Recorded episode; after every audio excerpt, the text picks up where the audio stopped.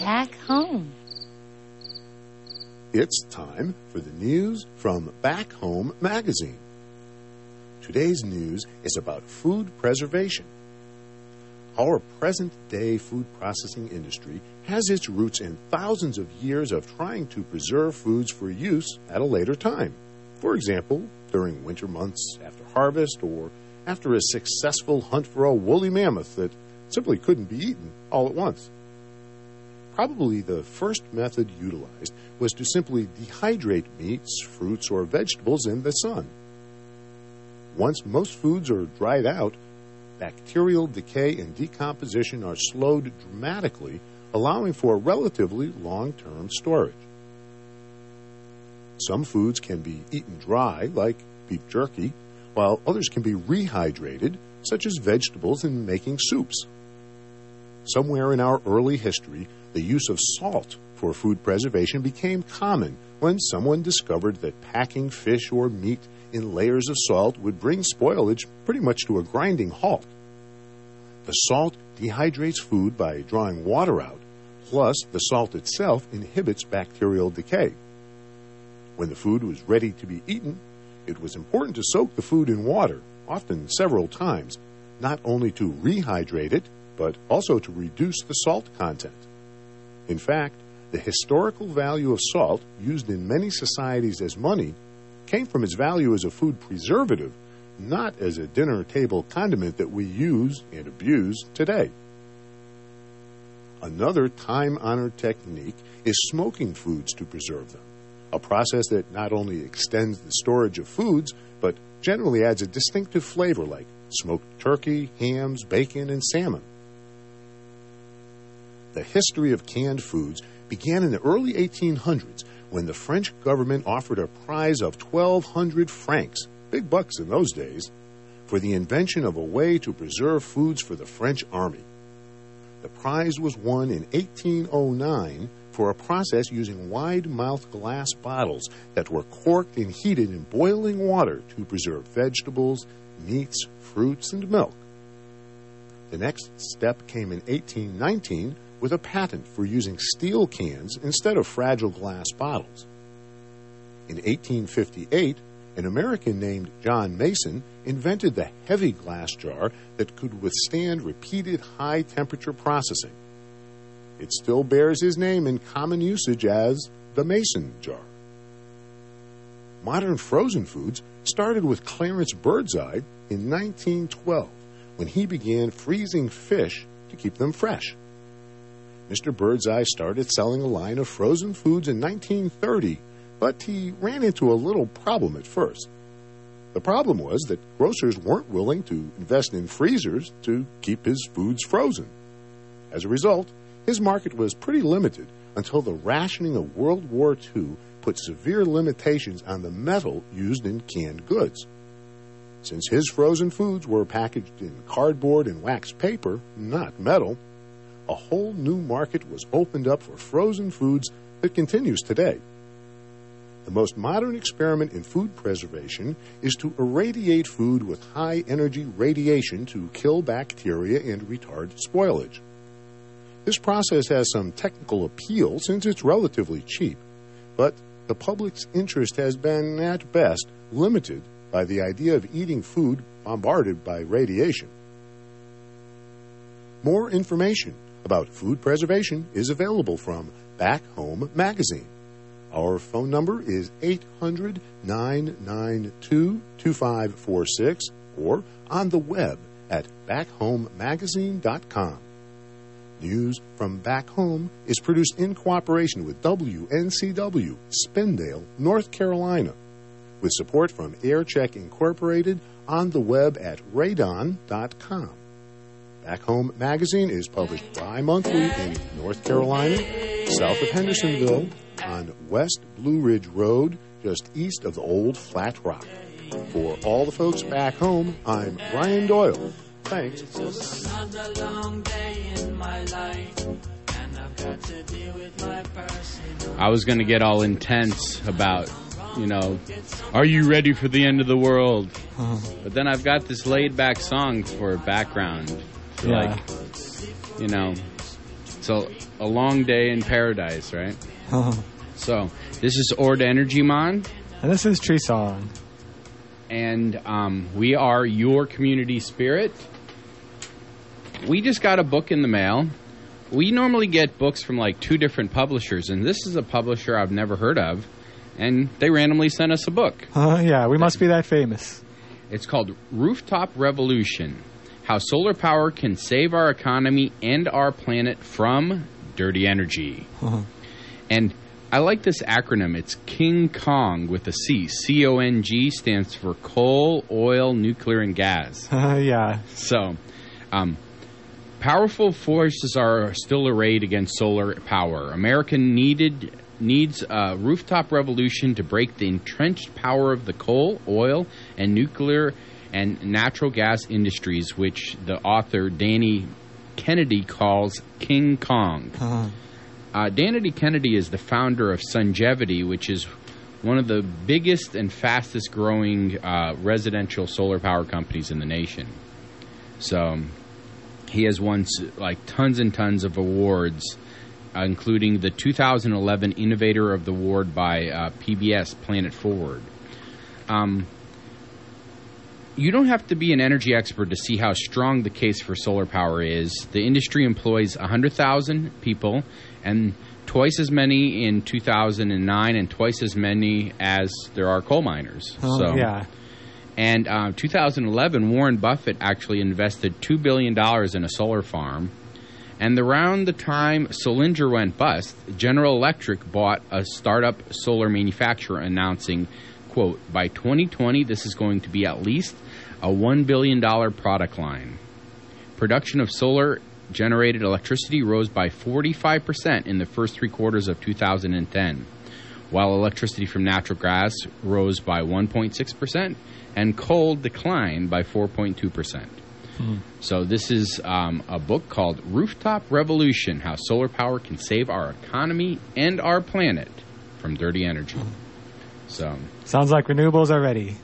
Yeah, that's another book. That was a book from like ten years ago called yeah. Renewables Are Ready. Maybe people will listen this time. So, and I like the, the sort of the King Kong acronym and the, the story that they're telling, because, you know, it, it makes common sense to just start using more renewables, but people need a story to understand the change, you know. Yeah, well, a, I mean, a lot of people, they get more excited if they hear a story about it.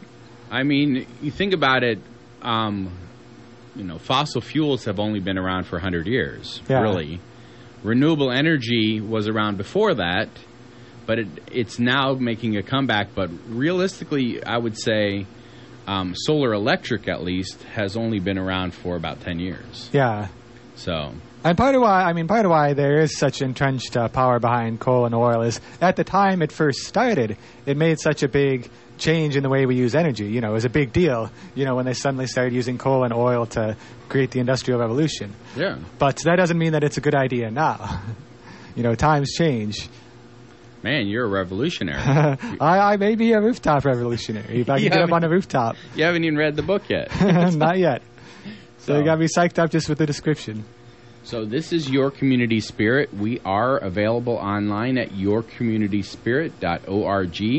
If you would like to send us happenings, thoughts, ideas, and money, uh, info at your community spirit dot org.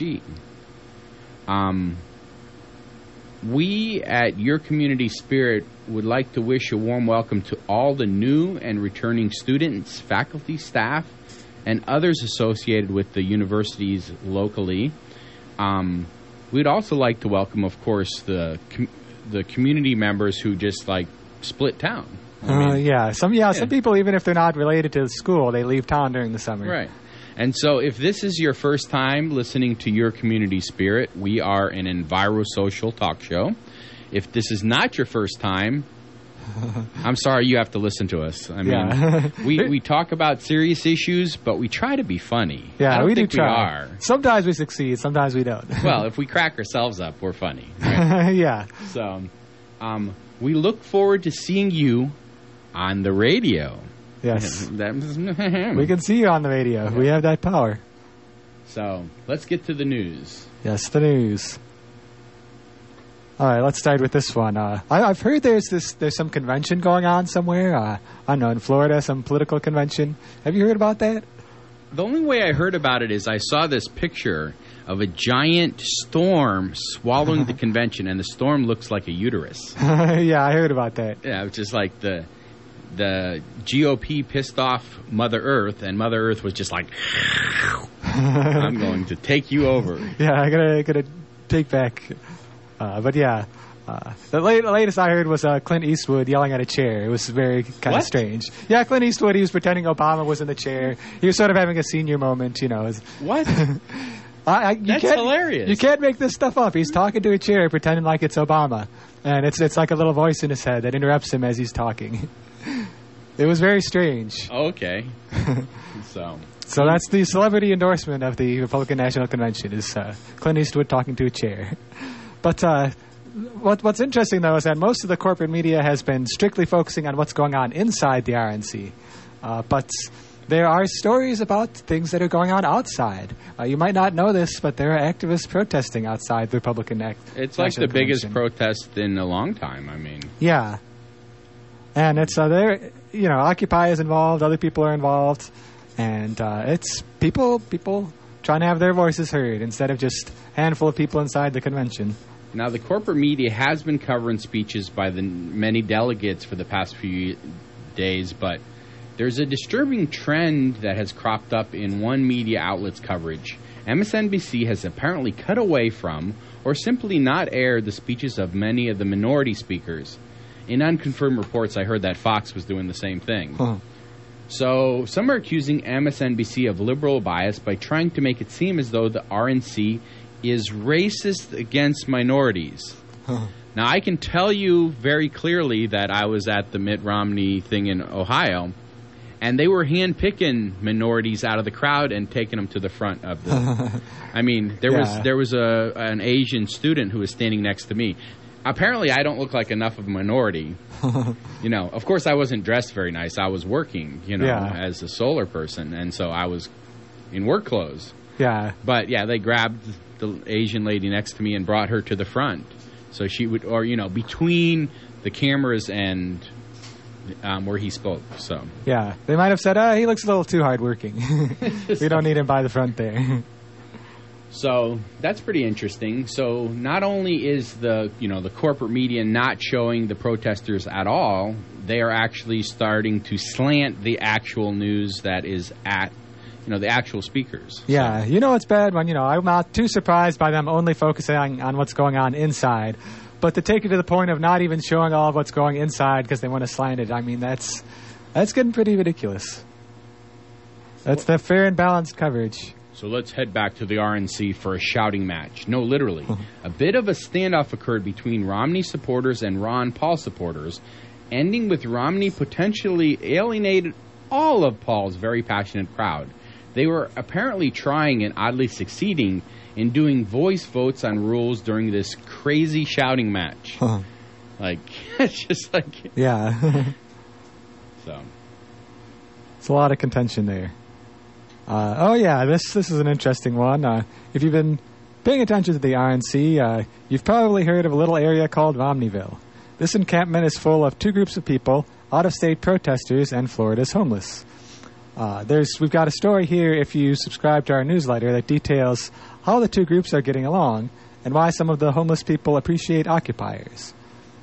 And that's that's something that is interesting that's come up in other Occupy events around the country. You know, if you have people gathering in a public place to make a political statement, you also often have homeless people who don't have a home who are also in a public place anyway. So then the two meet each other and uh, they negotiate space and figure out what their relationship is. Lastly, here's a confrontation worth looking at. The title of the article says, quote, "Protesters shout vulgar slurs at Baptists," end quote. That sounds horrible. Yeah, doesn't it? Sounds pretty bad. Yeah. Now, it's a bit misleading. These Baptists aren't just any Baptists. If you click on the link to the article, you will find out it's Occupy versus... the Westboro Baptist Church. Dun, dun, dun. Yeah, that's that, that does put it in a certain context, because the Westboro Baptist Church is known for shouting hateful things at people. And uh, But uh, one concern is that I know part of Westboro Baptist Church's uh, fundraising strategy, from what I've heard, is to try to get uh, people to attack them, and then they sue the people who attack them. Really? Yeah. It's happened a couple times where they, you know, they... say these insults after insults, and finally someone in the crowd gets mad and shoves them or, you know, punches them, and then they sue them. Man, we should do that. Well, it works for Rush Limbaugh, so, like, I mean... Yeah, defamation lawsuits and all that. Who should we... I mean, it's... I mean, we've been trying to go after the Kong. King yeah, Kong. King Kong. So, hey there, King Kong, we don't like you. You know, I don't know. Cre- So if you would like to know about uh, stuff that's happening during the R N C, that's the Republican National Convention, Occupy Tampa Bay dot net. There's a lot of the alternative news is being reported there. So what yeah. else we got? Oh. Let, let's see. Uh, what about uh, uh, the G O P's uh, climate position? There is one? Yeah. Let's see.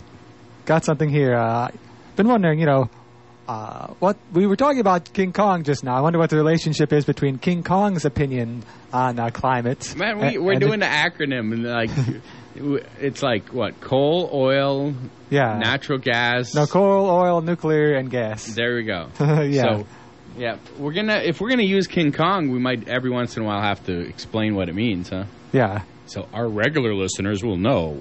We are against King Kong. Yeah. But if they're tuning in late, they'll be like, well, that was an old movie. Why are they talking about, uh, you know, giant ape attacking uh, the Empire State Building?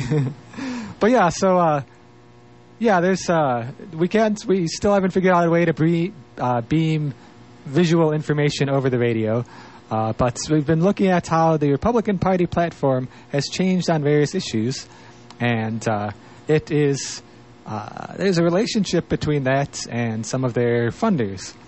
But some changes that have happened, uh, the, the G O P has actually, uh, in nineteen eighty-eight, they recognized climate change. And then uh, in ninety-two, they talked about uh, combating climate change. Actually funding to combat it. Yeah, actually funding it. Not even just saying words about it, but funding, which, you know, is more than most politicians these days are saying. But then in nineteen ninety-six and two thousand, the party said they were uncertain suddenly about the role of humans. And then uh, in two thousand four, they committed to addressing climate change. Uh, but this was after they ended involvement in the Kyoto Protocol. And then in two, two thousand eight, McCain talked about it. Uh, but then in two thousand twelve, it, it mentions climate only to mock Obama for considering it a security threat. Yep. So, um, what inspired this back and forth on their position? Well, we kind of have a theory. Using data from Open Secrets, we went back and looked at how the oil and gas industry has contributed to the Republican politics since two thousand. And guess what?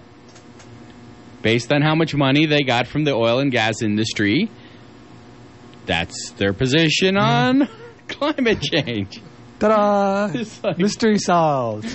Yep. It's sort of like, you know, uh, like a vending machine, and the, the more dollars you put in there, the higher uh, uh, the the number goes. So, of course, in two thousand, with Bush and oil man Cheney on the ballot, the oil and gas industry was a very heavy contributor. And so, you know, in two thousand, facing a Democrat running on a green jobs platform, Um, contributions tick up despite ambivalence on climate. Hmm. So anyway, yeah. So that's pretty interesting. Yeah. Um, now we can't, you know, it, yeah. We, uh, as I was just about to say this myself, but it's also in the article. Correlation doesn't necessarily equal causality, but there is a clear correlation here, and it's definitely food for thought. Like, what is the cause of this correlation? Now, what it's is quite a coincidence that they pay this money to the Republicans, and then the Republicans decide to vote a certain way on policy. Yeah, it's totally a coincidence. It could just be coincidence. It could be some third action, like aliens coming and like putting thoughts into the Republicans' heads. You never know. Um, the Republicans are against immigration. So I've heard. This does remind me of a game, though, a wonderful well, a very dark and depressing online game. It's called Oligarchy. It's a flash-based game, and basically you get to be the oil baron. Really? Yeah, and you get to do things like bribe the politicians, and uh, you know, this. Basically, you get to decide how villainous you want to be. You can really be like a supervillain and destroy the entire planet, or you can try to be more moderate and uh, make a profit without uh, hurting anyone. I like doing good things, so I think I'll play that game online just to get my my what my. destructive tendency out of the way, right? Yeah. It's like, and then in the real life, I'll be good. Okay. Yeah. So. And part of what it illustrates is that the the way you can be the most harmful in the game is by corrupting the elections, by funding uh, them with money, and by boosting oil addiction. You know, so because we let our society boost oil addiction and corrupt the politicians, that's where we run into problems. All right. Now... So far, we really don't know what Mitt Romney's position on climate change is at all. I mean, there really is... It's a mystery. I mean, he hasn't talked about it at all, so we have no idea. Yeah, he's a man of mystery. And I want to mention, too, that, you know, next week when the Democrats have their convention, we'll put just as much uh, attention on them, too. Don't worry. Well, it's been kind of harder to make fun of the Democrats because, I don't know, they've been kind of sane. No, we'll see. We'll see how it goes. We'll, I'll be ready for a cl- uh, climate-related review of the Democrats next week. All right. I don't, I don't think they'll come out squeaky clean either. It's like five ways the G O P's new platform fails the environment. That's right. The Republican Party just approved its two thousand twelve platform at its national convention, and predictably, it includes some decidingly anti-environment directives. So, I prevent, I present you... and try to prevent you. Anyway, stop the E P A, the Environmental Protection Platform, from addressing climate change. From the G O P platform text, quote, we call on Congress to take a quick action to prohibit the E P A from moving forward with greenhouse gas regulations that would harm the nation's economy and threaten millions of jobs over the next quarter century. Liberty must remain the core energy behind America's environmental improvement. Hmm. Number two, bring on the coal. Coal is a low-cost and abundant energy source with hundreds of years of supply. We look forward to the private sector's development of new state-of-the-art coal-fired plants.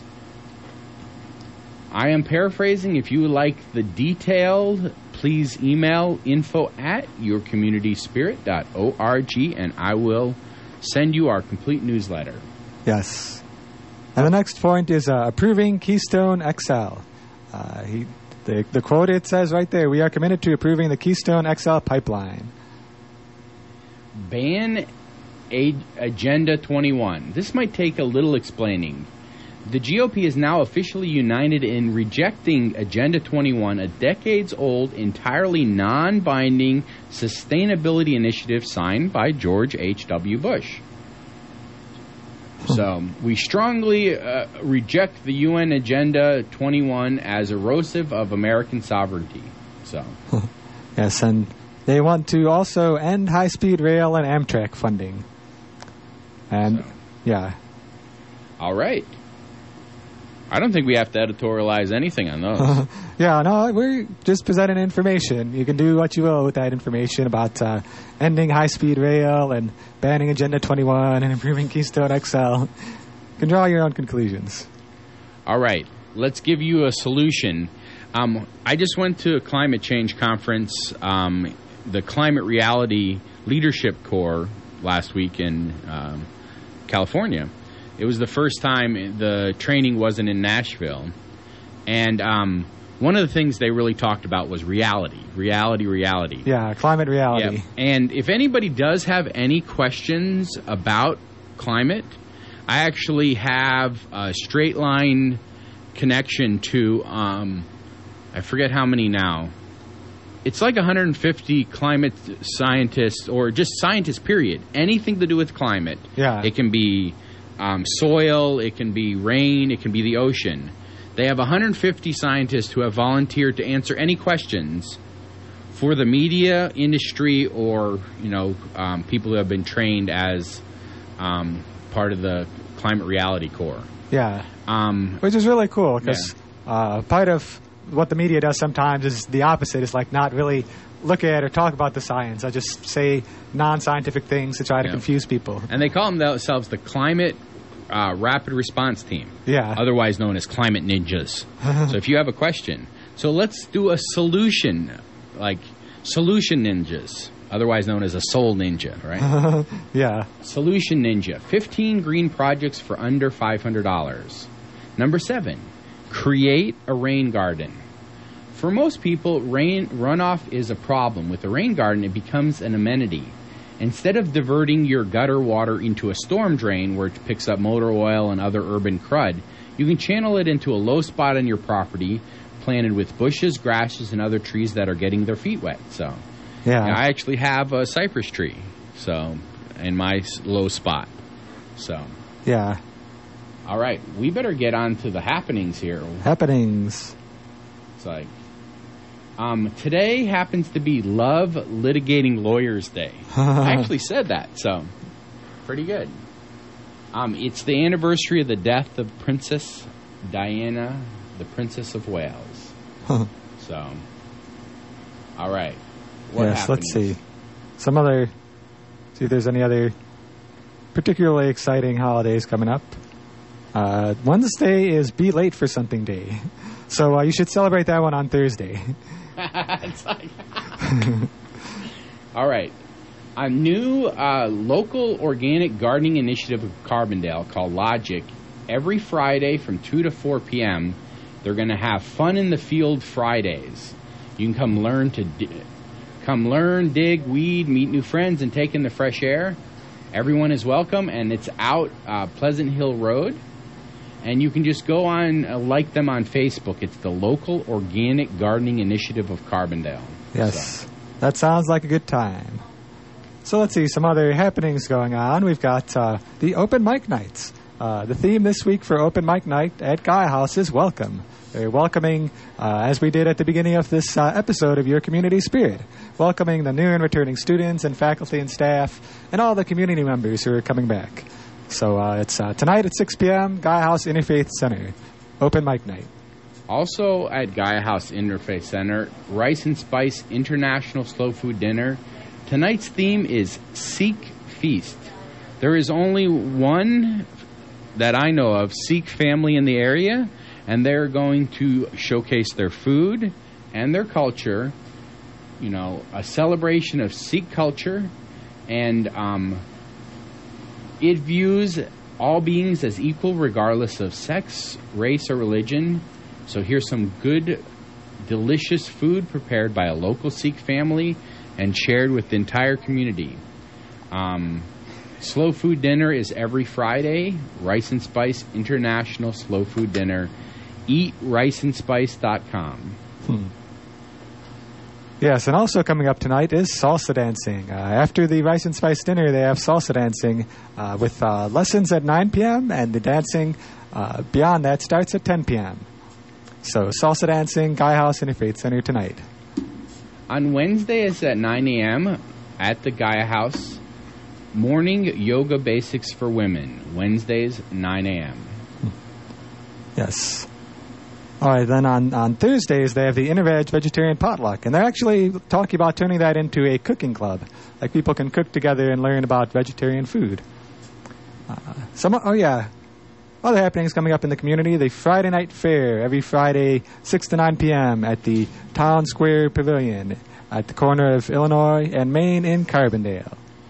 Also today, which happens to be Friday, International Coffee Hour, Fridays from three to five p.m., mixed with people from all over the world in the Northwick's Annex Building B. That's International Coffee Hour. Saturdays, the Farmer's Market, eight until noon.